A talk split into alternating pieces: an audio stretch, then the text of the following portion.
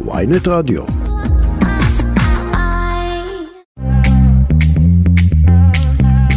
כסף חדש, התוכנית הכלכלית של ynet רדיו. שלום לכם, שבוע טוב, אני רועי כץ, שקד אילת עורך אצלי שילוח על הביצוע הטכני, ולנו יש תוכנית אה, עמוסה ומעניינת במיוחד לפתיחת השבוע. תכף נכין אתכם לזינוק חריג מאוד בשכר אה, חברי הכנסת שלנו, בשכר נבחרי הציבור שלנו, נשיא המדינה, גם נשיאת העליון, תכף נסביר לכם על הכותרת המשמעותית הזו. נדבר גם על uh, מפעל טכנולוגיות uh, להבים לייצור להבי מנועי סילון בנהריה, שצפוי uh, להיסגר אחרי יובל שנים, 900 מעובדיו. צפויים להיות מפוטרים. נברר מה קורה בעולם התעופה, כי הישראלים לא מפסיקים לטוס, וחברות מעלות שכר לטייסים, וזה, כצפוי, יעלה את מחיר כרטיסי הטיסה. אנחנו רואים פה איזשהו... אה, עניין uh, ככה מתגלגל, uh, ואנחנו נעסוק בעניין הזה, וגם נעסוק בהרחבה בסערה סביב uh, מינויו של סגן השר המיועד במשרד ראש הממשלה, חבר הכנסת אבי מעוז, לממונה על תוכניות הלימוד בבתי הספר.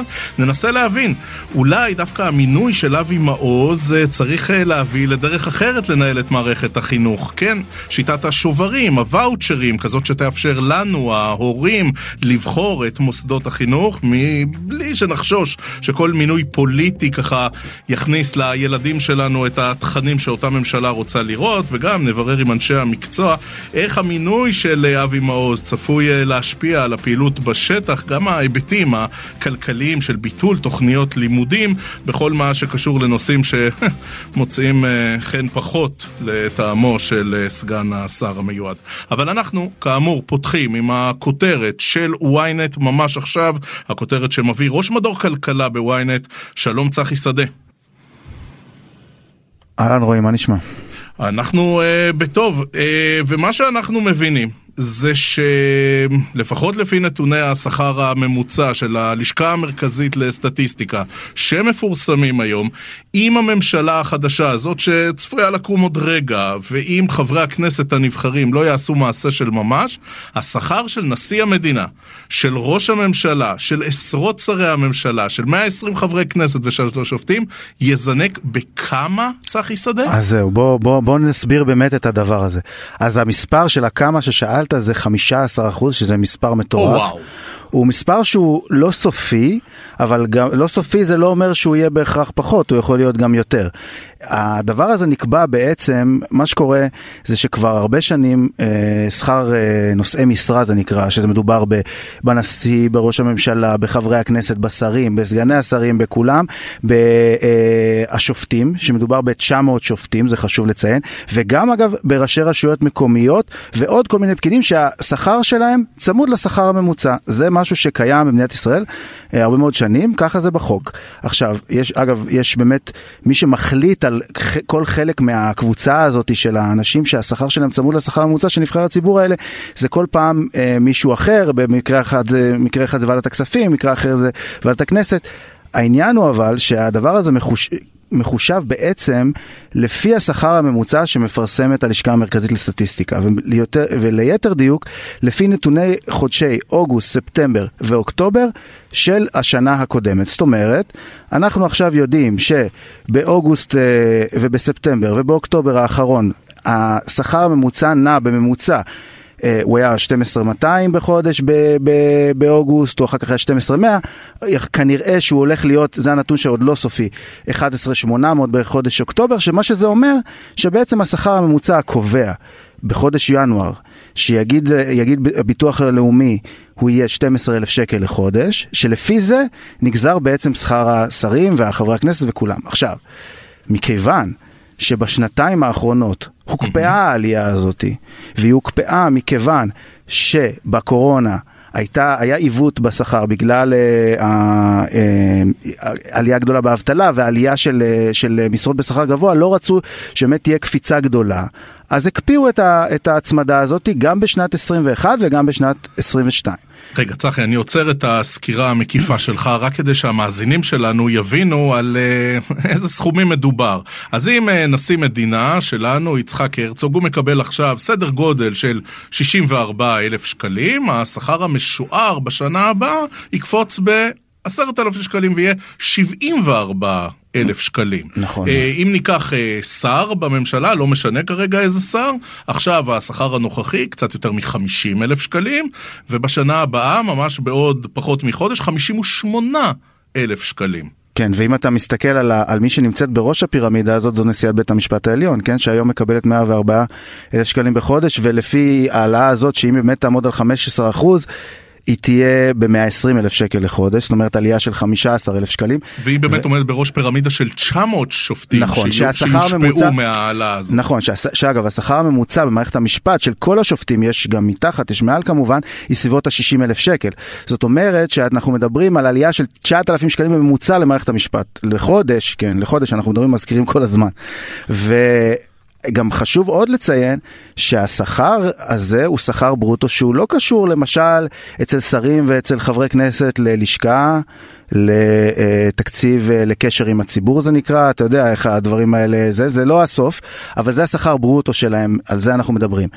ובעצם מה שקרה, אז אני אסיים רק את מה שאמרתי קודם, ש...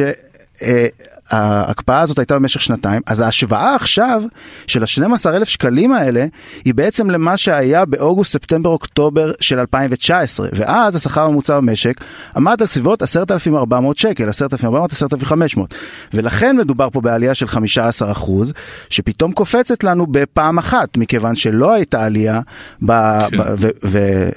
ומיותר לציין שבצדק אני חושב לא הייתה עלייה בהקשר של מה שקרה במשק. אה, בשנתיים האלה, אז, אז, אז מזה בעצם נובעת העלייה.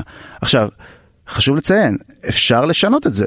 זה לא אומר ש... או, זה... ז, זאת באמת הייתה השאלה הבאה שלי, צחי שדה, ראש מדור כלכלה בוויינט. יכולים להיתמם נבחרי הציבור שלנו וגם השופטים ולהגיד, מה אתם רוצים? מדובר באוטומציה, זה בכלל לא קשור אלינו, לא אנחנו העלינו את השכר של עצמנו. האם בתקופה כזו של יוקר מחיה, של אינפלציה משתוללת, של מחירי אנרגיה, חשמל ומה שרק רוצים, הם יכולים לעשות משהו ולהקפיא מהלך שבסופו של דבר הוא גם מאוד מאוד מקומם ומראית העין שלו היא איומה. היא איומה ונוראה, ובהחלט הם יכולים. יש ועדת כספים, אגב, כבר עובדת.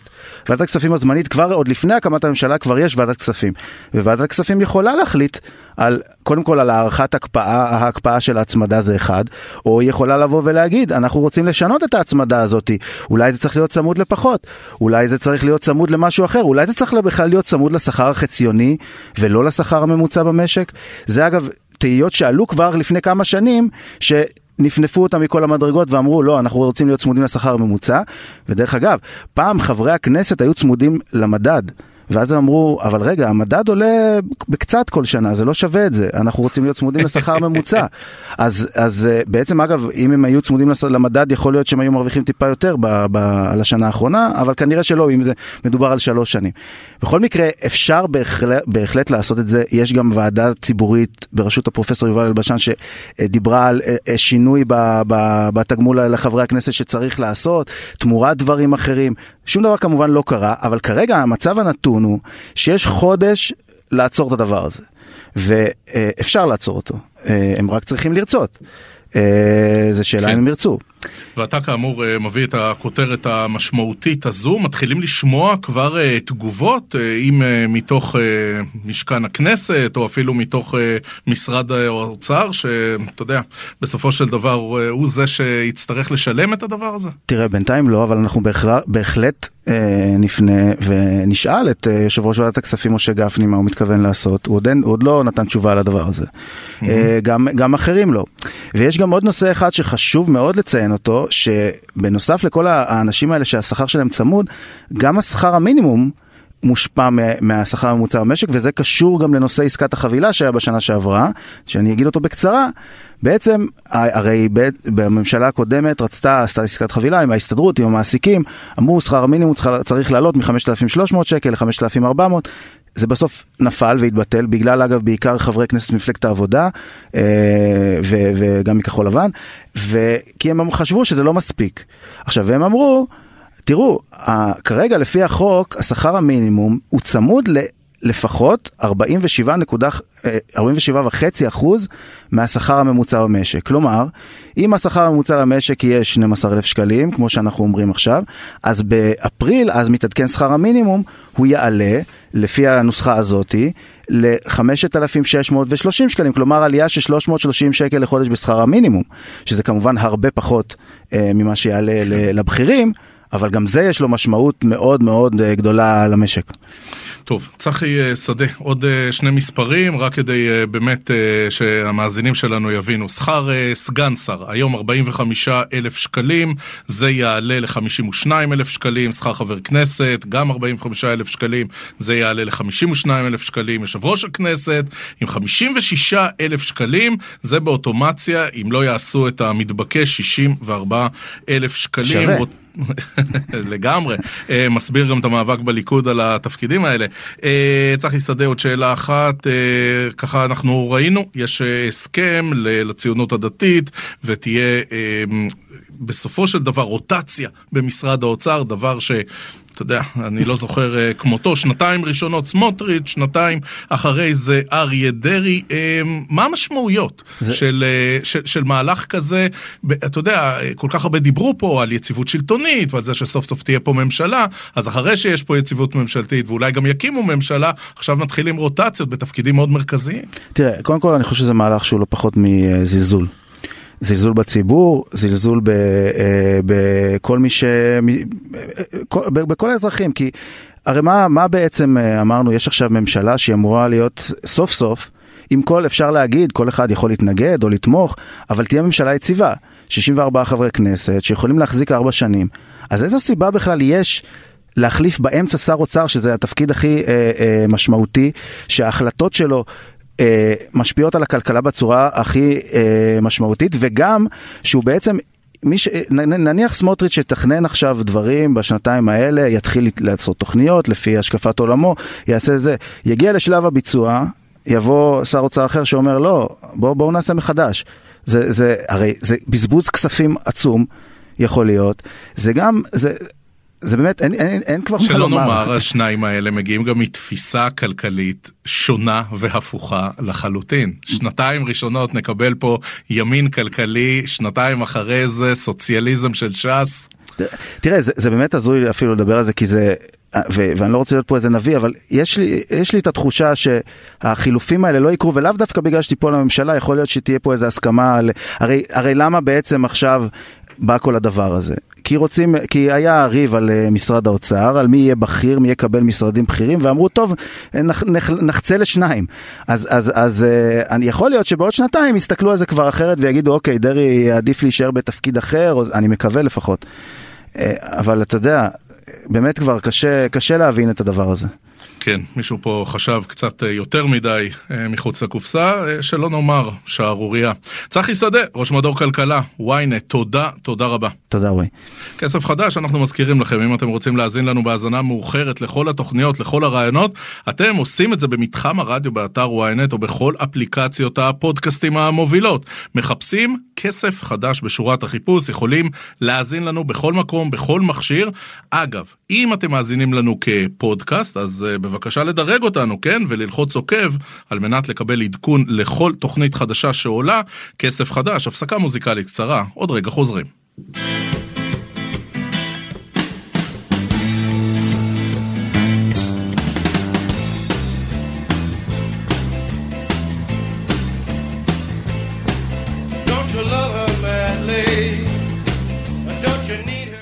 כסף חדש, התוכנית הכלכלית של ynet רדיו, אנחנו ממשיכים, לא בכל יום נסגר uh, מפעל שפועל יותר מיובל שנים, לא בכל יום 900 עובדים צפויים להיות מפוטרים. אנחנו רוצים לדבר על הנושא הזה ממש, אומרים שלום ליאיר קראוס, הוא כתב הגליל והגולן של ynet וידיעות אחרונות, שלום יאיר. שלום רועי. באיזה מפעל מדובר? אנחנו מדברים על מפעל טכנולוגיות להבים, מפעל BTL היום בנהריה, מפעל שבו עובדים מעל אלף עובדים, כ-1,400 עובדים בסך הכל. אני ממש לפני דקות אחדות יצאתי עם המפעל הזה, תמונות וקולות מאוד מאוד קשים של מאות עובדים שמבינים שבתוך שנה הם יאבדו את מקור פרנסתם. 900 עובדים מפוטרים לגליל המערבי בעת ובעונה אחת. זה אירוע שהגליל המערבי לא יהיה מסוגל לעמוד בו. אין מספיק חלופות עבודה לאותם עובדים שבסוף שנת 2023 צפויים להיפטר, לסיים את עבודתם. זאת בגלל תחרות, בגלל שיקולי תחרות של חברת הלהבים. האמריקאית שקנתה את המפעל לפני כעשור מידי חברת איסקר, היא בעצם מחליטה באופן חד צדדי על סגירת המפעל בשל חוסר רווחיות, היא מסרבת למכור את המפעל לחברה אחרת, לחברות מתחרות, כי היא דורשת לשמור על בלעדיות. אז בעצם זאת אה, החלטה של פרטן וויטני, נכון? כן, זו החברה שמייצרת אה, לאיירבאס אה, ולעוד אה, שורה ארוכה של אה, מטוס, חברות אה, תעופה, חברות מטוסים, לייצור מטוסים. עכשיו, יאיר קראוס, אה, אתה יודע, יש אה, מפעלים כאלה שהרבה פעמים אה, ובמשך שנים עוקבים אחריהם, תמיד יש בעיות, תמיד יש מצוקות. המפעל הזה קצת היה מתחת לרדאר, זאת הפתעה במידה רבה. כן, במידה רבה אולי היו לו כמעט עשור של שקט תעשייתי, נאמר, בגלל המכירה הגדולה ב-2.5 מיליארד דולר, דולר שמכרו משפחת ורטהיימר, את המפעל הזה, איסקר, סטף, שהקים את המפעל, ייסר אותו מיד אחרי מלחמת ששת הימים, מכרו אותו לחברה אמריקאית והם המשיכו לעבוד. מספרים לי במפעל שבעשור האחרון הם חוו כ-80% ירידה בקצב הייצור, אבל לא היו אירועים משמעותיים שהכרנו, אי אלו איומים עד הימים האחרונים שבהם העובדים התחילו לשמוע שמועות שהמפעל הולך להיסגר, הם לא ידעו דבר.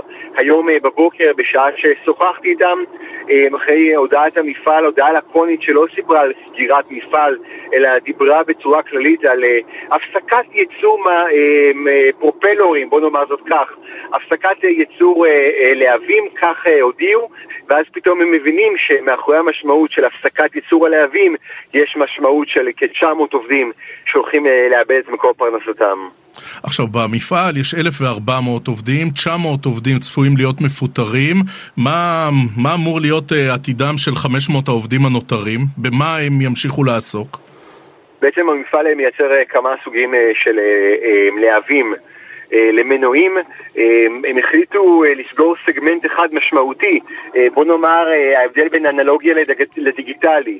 החליטו לסגור את הסגמנט האנלוגי, סגמנט של מנועים שלהם מכלולים רב-מערכתיים של להבים שמייצרים בעצם את הדחף שגורם למטוס להמריא, אחד המרכיבים החשובים ביותר.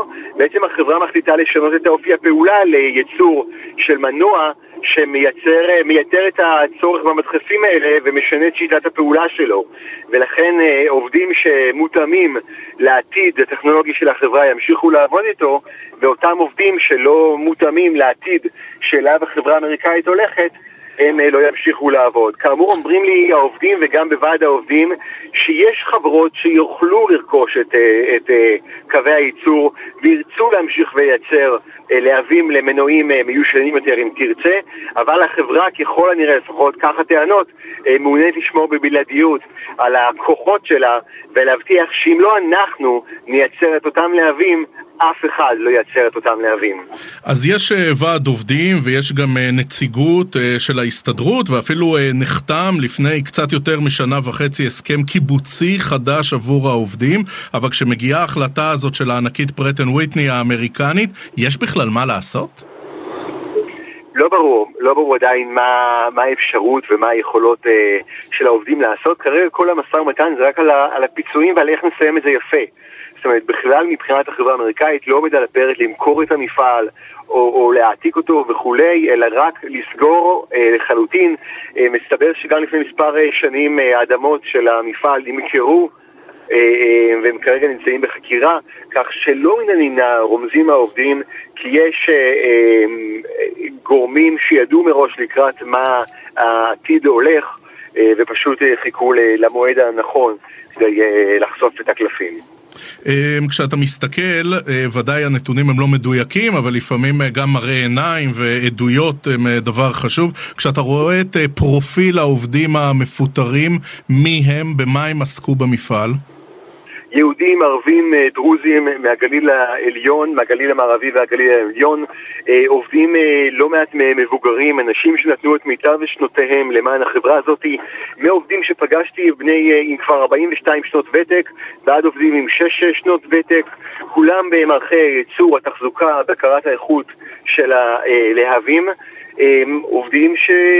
שזו עבודתם, זאת אומרת, אני לא ברור לי לאן הם יכולים ללכת מכאן. אה, מה האפשרויות שיש להם. אז סיפרו לי כמה מעובדים, אין מה לעשות, אחרי 40 שנה נחזור לחקלאות, אבל אני לא בטוח שאת הז'יטונים שלי הייתי שם היום על חקלאות כאמצעי המכניס שיאפשר להם אה, פרנסה אה, בכבוד בעוד שנה. כן, גם לא בטוח מה אפשר לעשות אחרי 40 שנה של עיסוק בעיבוד שבבי ברמות הגבוהות ביותר, מה אפשר לעשות עם זה בחקלאות במדינת ישראל. נגיד ששמו אה, של סטף ורטהיימר אה, חוזר ומשורבב בעיקר ברשת החברתית לתוך הדיווחים על הסגירה, אבל משפחת ורטהיימר כבר יותר מעשור הם לא בעלי המפעל, נכון? לא בעלי המפעל, אבל שמענו את זה גם, אה, את הדברים אומרים, אה, שאיתן ורטהיימר, המנוח, בנו של סטף, שניהל בפועל את המפעל וגם עסק במכירתו, אה, נאמר פה שהוא מתהפך בקברו לשמוע ולראות לאן הולך מפעל חייו.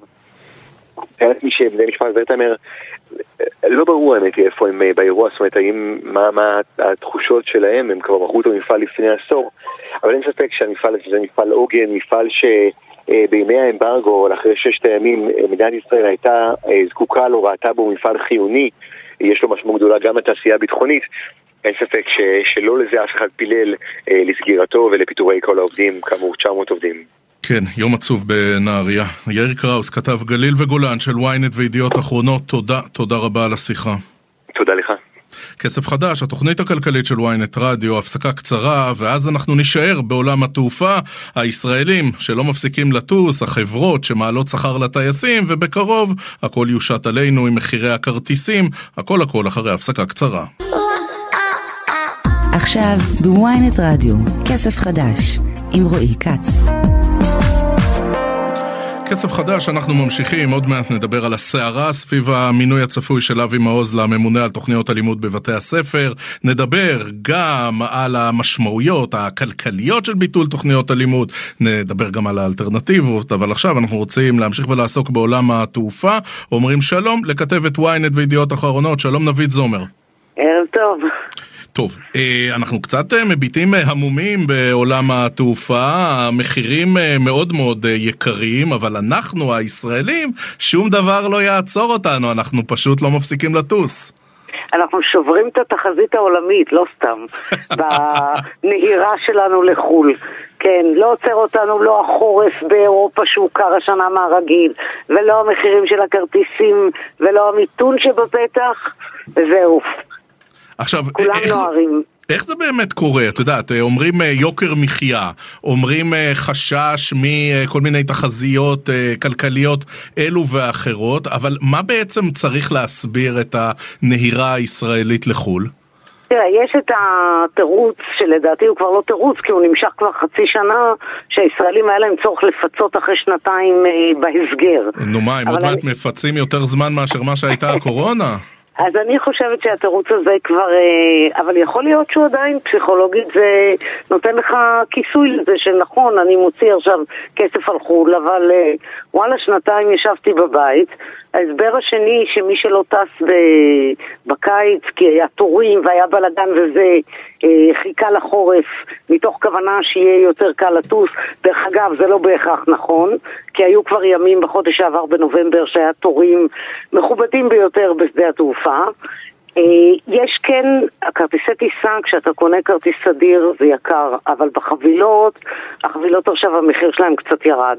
אז יש כן חבילות, אה, אני לא אגיד שזה חבילות בפרימיום, אבל יש סופי שבוע, שלושה לילות ב-300 דולר לבן אדם, שזה לא הרבה. זה אומנם מלונות שלושה כוכבים, אבל עדיין, ויש את ההסבר שאמר אה, מנכ"ל אופיר טורס, תשמעי, בשביל להתנתק מכל מה שקורה פה, חייבים לנסוע לחו"ל, אז אולי זה הסיבה שמניעה את עם ישראל. על מה הוא מדבר? ממה, ממה צריך להתנתק? לא, סתם. אה, נבית זומר, בואי נדבר רגע על אה, חברות תעופה, אה, חלקן כן. גדולות ומשמעותיות, שמעלות שכר לטייסים. אז אל על עשתה את זה, עכשיו דלתא עושה את זה בהעלאת שכר מאוד מאוד משמעותית. בסוף בסוף ישיתו את זה עלינו, נכון? אני לא חושבת, אני לא חושבת שזה העלאת השכר, זה מה שישית עלינו. יש גורם הרבה יותר משמעותי, זה מחיר הדלק הסילוני, שברבעון הקודם הוא היה נוח, הוא ירד, ובואו נקווה כולנו שהוא לא יעלה. כי אל תשכח שהטייסים שמעלים להם כביכול מחיר, זה לא מעלים להם, זה משיבים אותם לשכר לפני הקיצוצים של הקורונה. בעצם הם חוזרים לרמתם, הרי מה אמרו טייסי אל על?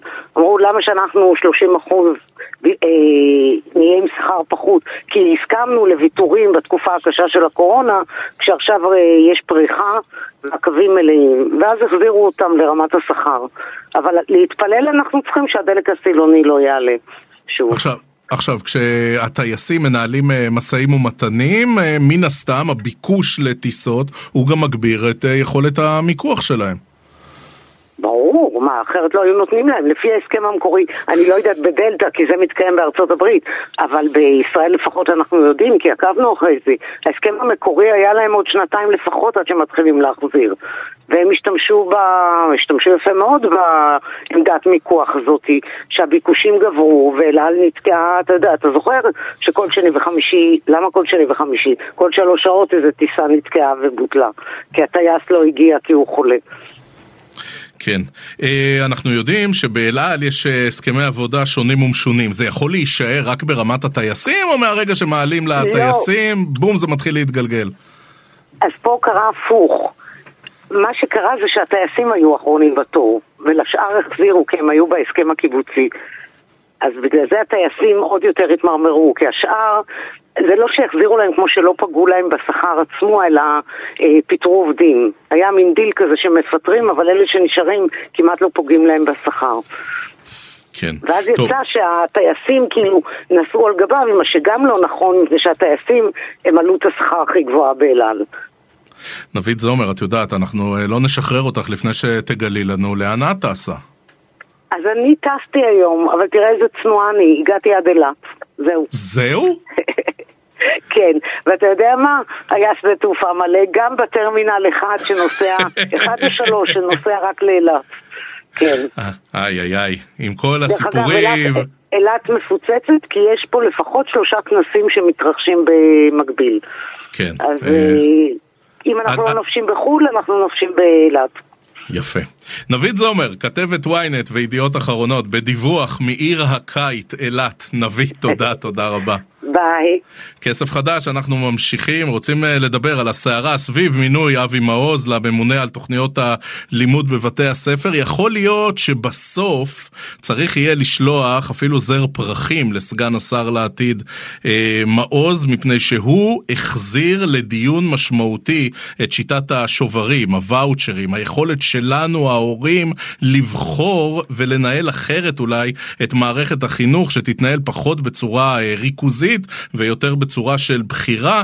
אנחנו אומרים שלום ליזם, לאיש העסקים, מייקל אייזנברג הוא מנכ"ל שותף בקרן ההון סיכון א', שלום מייקל אייזנברג. שלום רועי, מה שלומך? לצורך הדיון הזה כתבתי מאמר בשילוח לפני איזה שש שנים בנושא הזה. יכול להיות, יכול להיות שאתה יודע, מה שאנחנו רואים פה זה, אתה יודע, התבטאויות מאוד בעייתיות של אה, אבי מעוז, והוא שולח יד לתוך החינוך של ילדי ישראל, ופתאום ההורים פה, כל הסוציאל דמוקרטים והסוציאליסטים, כולם נהיים ליברטריאנים, והם רוצים אה, לעבור לשיטה של ואוצ'רים, ולהחליט לבד מה הילדים שלהם ילמדו. יכול להיות שזה דבר טוב. קודם כל אני מציע לכולם להירגע. אה, לא הרבה השתנה חוץ מהפרסונה שיושב שם. ממשלות ישראל לדורותיהן, ואני זוכר שיחות שהיו לי עם יוסי שריד, אה, עם יוסי שריד בזמנו, אה, ביקשו ריכוזיות על מערכת החינוך, ניסו להכניס לשם את, ה, את התכנים שלהם, ואני חושב שזה דבר לא טוב, במיוחד בעידן המודרני, ואגב, במיוחד לעם ישראל. אנחנו מנעד של אנשים, אגב, בריאה עולמית אנחנו פיפס על הסקאלה, אבל יש פה מנעד של דעות ומנעד של אנשים, וכמה שיותר ביזור, יותר טוב למערכת הזאת, בין אם זה אבי מעוז, ובין אם זה יוסי שריד, או שולמית אלוני, זה לא משנה. נכון, אבל אה, יוסי שריד ושולמית אלוני הם לא שרי חינוך כבר הרבה שנים, מייקל אייזנברג, ולאבי מעוז הוא נותן mission statement, הוא אומר בדיוק מה הוא רוצה לעשות. צריך לקחת את האיש ברצינות, הוא לא מבלף. אני לא מתייחס לבני אדם, אני מתייחס לשיטה, והשיטה הריכוזית של משרד החינוך לא עובדת. אגב, השיטה הריכוזית גם של הסתדרות המורים לא עובדת. לכן mm-hmm. צריך לבזר את האירוע, לתת יותר כוח למנהלים, לתת יותר כוח לרשויות. אנחנו כן צריכים למצוא שפה משותפת ותכנים משותפים, וצריך לחיות, לחיות פה ביחד על בסיס משותף. יש מספיק בסיס משותף רחב לאירוע הזה. אגב, רק כקוריוזה, השותפים של אבי מעוז לממשלה, החרדים, הם צריכים להתנגד לזה בכל הכוח. כי יבוא מישהו אחר, תחליף לאבי מעוז פעם הבאה, וירצו אה, לכפות את דעותיהם על החרדים. אז אה, אה, קשה לי לראות שזה באמת יקרה. רגע, מייקל, לא משנה, בוא, נעזור, בוא נעזור למאזינים שלנו. ספר לנו, מהי בעצם שיטת השוברים? שיטת השוברים אומר, אומרת כדלקמן, אנחנו ניתן כסף, שוברים, להורים, לבחור במערכת החינוך או ברשת החינוך או בבית ספר שהם רוצים, עם התכנים שהם רוצים. ובתי הספר עצמם או רשתות שהם חלק מהם יתחרו על ליבם של אותם הורים. אני חושב שהרגולטור, קרי המדינה, שלא צריך מפקחים על זה, רק סטנדרטים, כמו שהיא עושה ברוב התחומים, יכולה להציב אה, רגולציה מינימלית, סטנדרטים, קריטריונים מינימליים, שכל בית ספר וכל רשת יחליט איך ליישם אותם שם. אבל צריך ליצור גם תחרות ברמה הגיאוגרפית וגם אה, תחרות ברמה התכנית של האירוע הזה. עכשיו, באיזה מדינות uh, מפעילים את השיטה הזו? באיזה מדינות אנחנו יכולים uh, ללמוד שהדבר הזה עובד בצורה uh, חיובית, אם לא אידיאלית? אני חייב לומר שאינני מומחה למדינות אחרות, ואני לא חושב גם כן שמדינת ישראל צריך להתחקות אחרי מדינות אחרות בעולם. אבל יש את זה, אה, לא הכל מערכת החינוך, אבל חלקית בארצות הברית, מה שנקרא Keep Schools, אה, או Charter Schools, אה, בארצות הברית, יש את זה בכזה רמה או אחרת. בכמה מדינות אחרות אה, בעולם, והתוצאות של הבתי ספר, אלה הן יותר טובות, כן? כל אחד גם ימדוד לפי איך שהוא רוצה למדוד במדינה המורכבת שלנו. אבל אה, אה, כל נושא הכפייה, אני אכפה עליך מה תלמד, היא בעייתית מאוד. אבל אתה יודע, מייקל אייזנברג, אה, בסוף אנחנו רוצים לכפות משהו. הנה, אנחנו אפילו אה, רוצים אה, לכפות במרכאות כפולות ומכופלות לימודי ליבה לחרדים. בשיטה שאתה מטיף לה, איזה סמכויות היית מעביר למנהלים, לרשויות המקומיות, אבל מה בכל זאת נשאר אצל הממשל הפדרלי?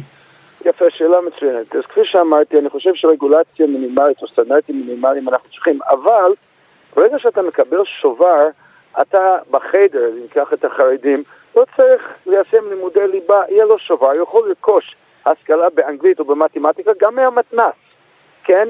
והמערכת, למשל, החינוכית יכולה להתבזר גם לתכנים אונליין, גם לתכנים אחרים. ראה איזה פלא, בציבור החרדי יש עכשיו משהו שנקרא אשכולות.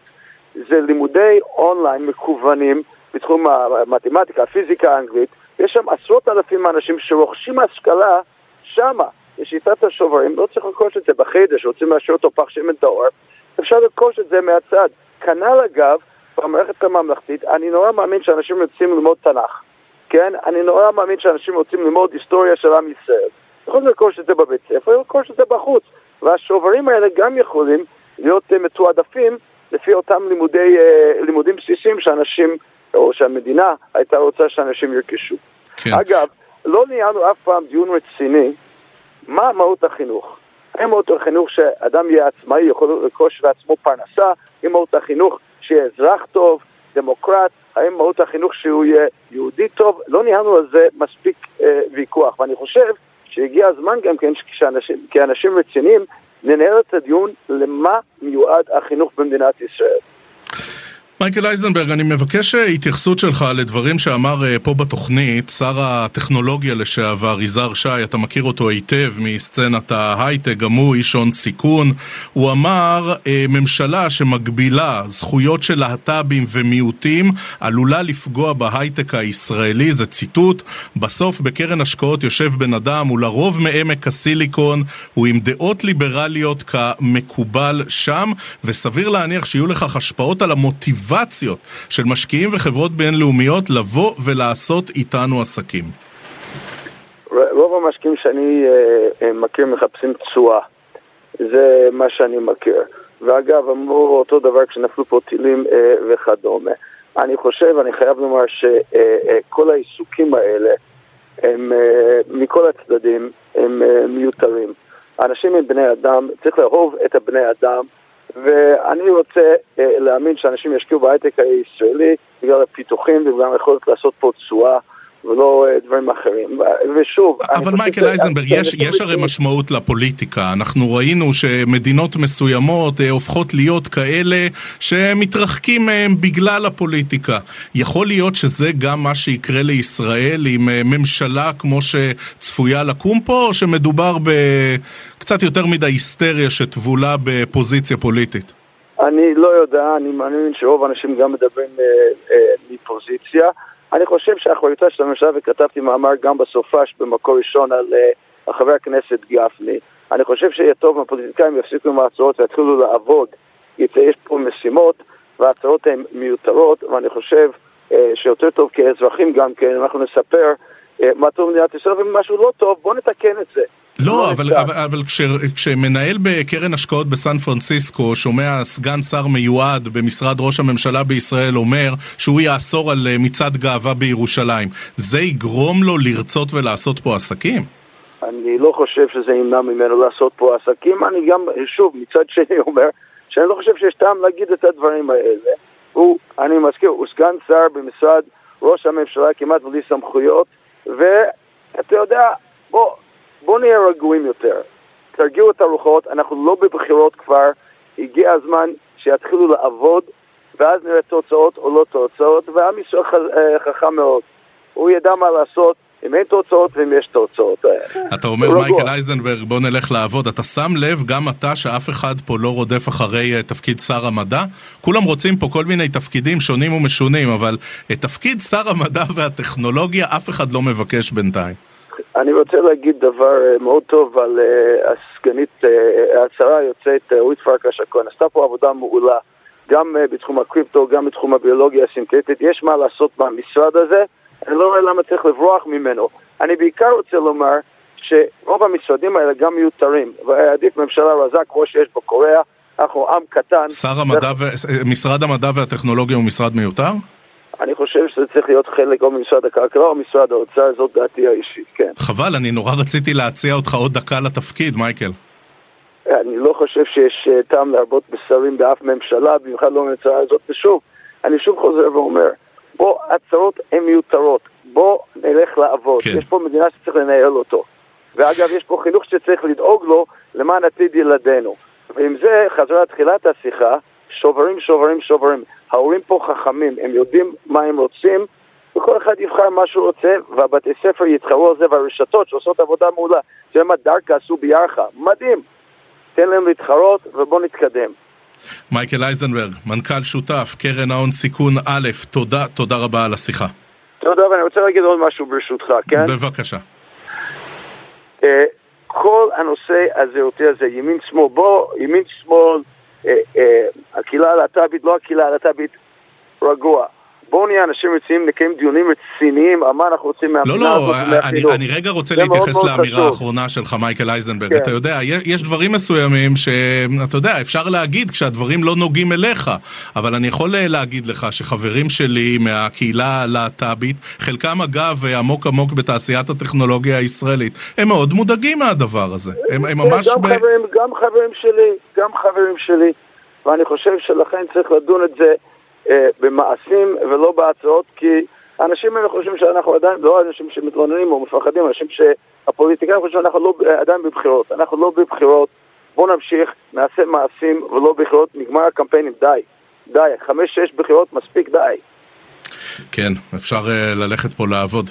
Uh, מייקל אייזנברג, איש עסקים, יזם, מנכ"ל שותף בקרן הון הסיכון א', תודה, תודה רבה. כמוך כלל גדול בתורה, להתראות. שבוע טוב. אנחנו uh, ממשיכים לעסוק במינוי, uh, בסערה סביב המינוי לממונה, uh, של אבי מעוז, סליחה, לממונה על תוכניות הלימוד בבתי הספר. אומרים uh, שלום לדוקטור אדווה רומנו ברקוביץ', שלום גברתי.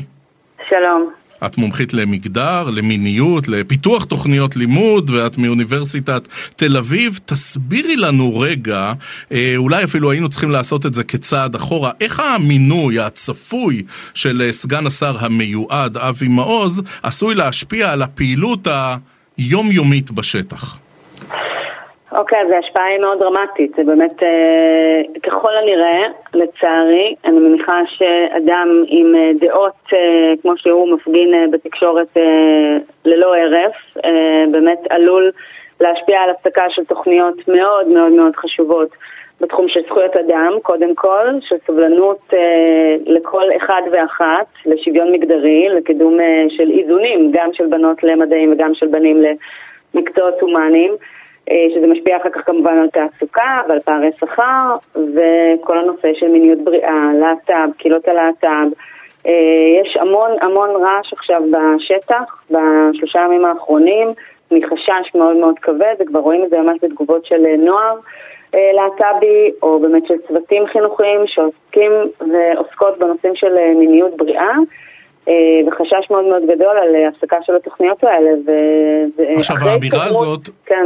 עכשיו האמירה הזאת של עשרות ראשי רשויות מקומיות, חלקן ערים גדולות בישראל, הם אומרים בעצם אה, לא משנה מה סגן השר המיועד יוריד או לא יוריד, אנחנו נמשיך לממן את התוכניות האלו. עד כמה מבחינת השטח זה דבר מרגיע, או שאומרים לעצמם, רגע, זה הבטחות של פוליטיקאים, יכול להיות שחלק מהתוכניות האלה יבוטלו בכל זאת. תראה, אני חושבת שקודם כל ההתגייסות אה, של ראשי הרשויות בראשות אה, רשויות זה מאוד מרשים ובאמת בתגובת בזק אה, נעשו התגובות האלה. אני חוששת שלא בטוח שזה יעזור לכל הרשויות, כי יש פה, מדובר פה על המון המון כסף, שיש רשויות שלא יכולות להשלים את הכספים האלה ולהזרים אותם לבתי הספר. את יודעת לחבר רגע מספרים לתוכניות? על איזה סכומים מדובר פה?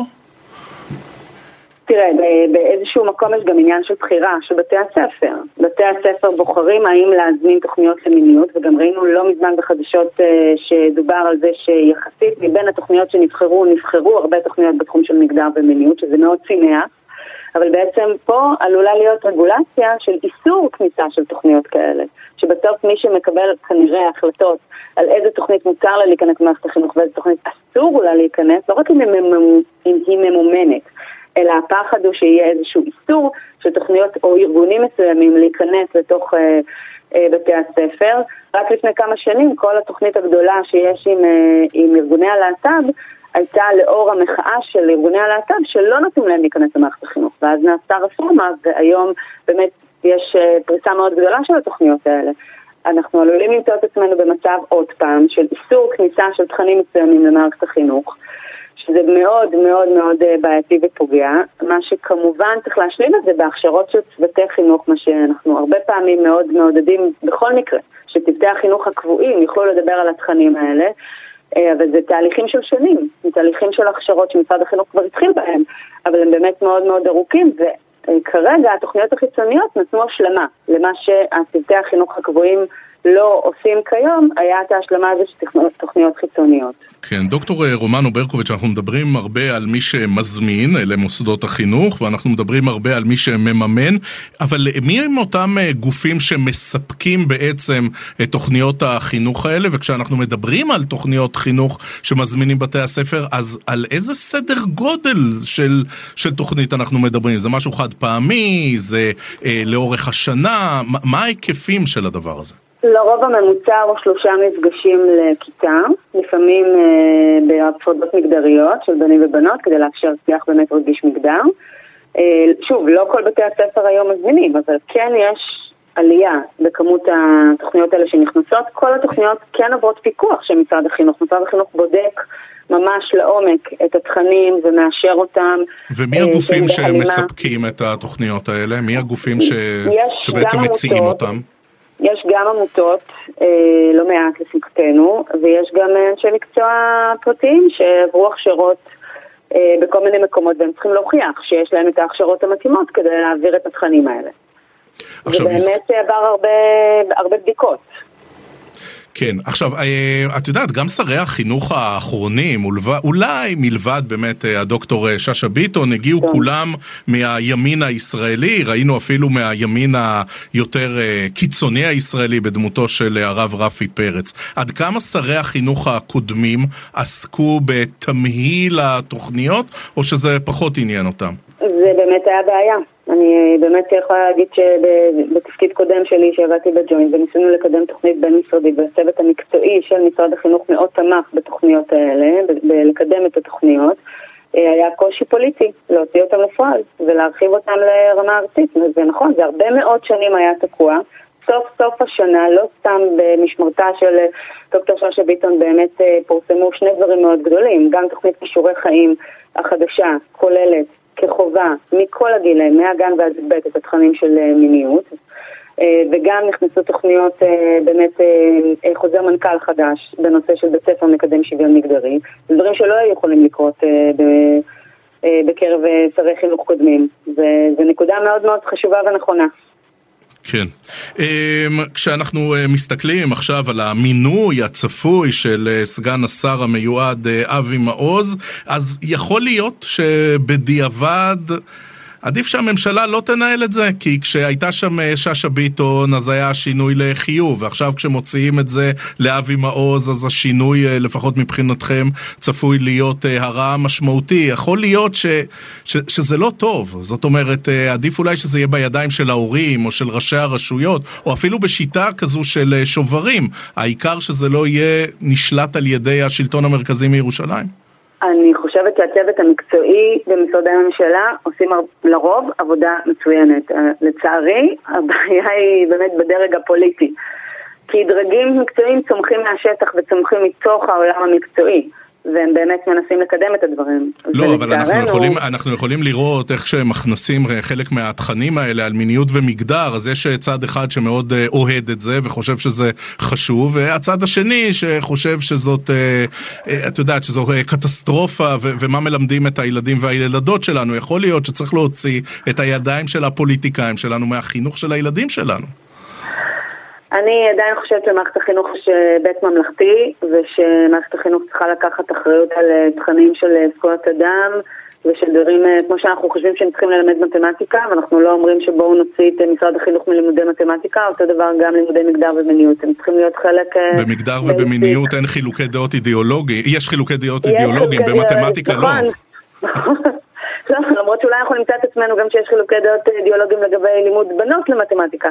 אבל, אה, אבל אה, אני מסכימה שזה באמת מאוד בעייתי, אבל אני לא חושבת שהפתרון הוא להוציא את זה מהידיים של מערכת החינוך. זה צריך להיות בתוך מערכת החינוך. הפורמלית, כן. וזה צריך להיות, זה חלק מזכויות אדם, חינוך למיניות זה אה, חלק מזכויות אדם. דוקטור רומנו ברקוביץ', באמת בחצי הדקה ש, שנותרה לנו, יש השלכות כלכליות על הגופים שמספקים את התוכניות האלה? זאת אומרת, אם בצורה מיידית לא יזמינו מהם בקרוב, זה יכול להשפיע על הפעילות שלהם, עמותות שיקרסו? תראה, זה גם מאוד, נקודה מאוד מדאיגה, כי בעצם יש פה ארגונים שנותנים סיוע גם, גם מרכזי סיוע, מרכזים אה, לאייט, מרכזים באמת אה, דלת פתוחה אה, לנוער בנושא של מיניות. שזה היה המודל הכלכלי שלהם במידה מסוימת. שזה גם מודל כלכלי, זה גם השלכות כלכליות קשות, אבל השלכות כלכליות נוספות קשות זה שמה קורה לאותם ילדים וילדות, שזה בכלל השלכות רגשיות, נפשיות, פיזיות, שלא מקבלים את החינוך למיניות, שסובלים מהומופוביה או סובלים מפגיעות מיניות.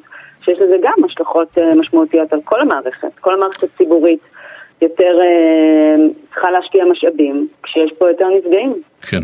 דוקטור אדווה רומנו ברקוביץ', מומחית למגדר, למיניות, לפיתוח תוכניות אה, לימוד, אוניברסיטת תל אביב. דוקטור רומנו ברקוביץ', תודה רבה על השיחה. תודה לך. אנחנו מסכמים את כסף חדש, התוכנית הכלכלית של ynet רדיו, שקד אילת ערכה. עמית זק אה, על הביצוע הטכני, אני רועי כץ, מיד אה, אחריי, כאן בוויינט רדיו, דודו ארז ויואב רבינוביץ' עם סיכום היום, מחר יהיה איתכם בכסף חדש דן רבן, המשך האזנה נעימה.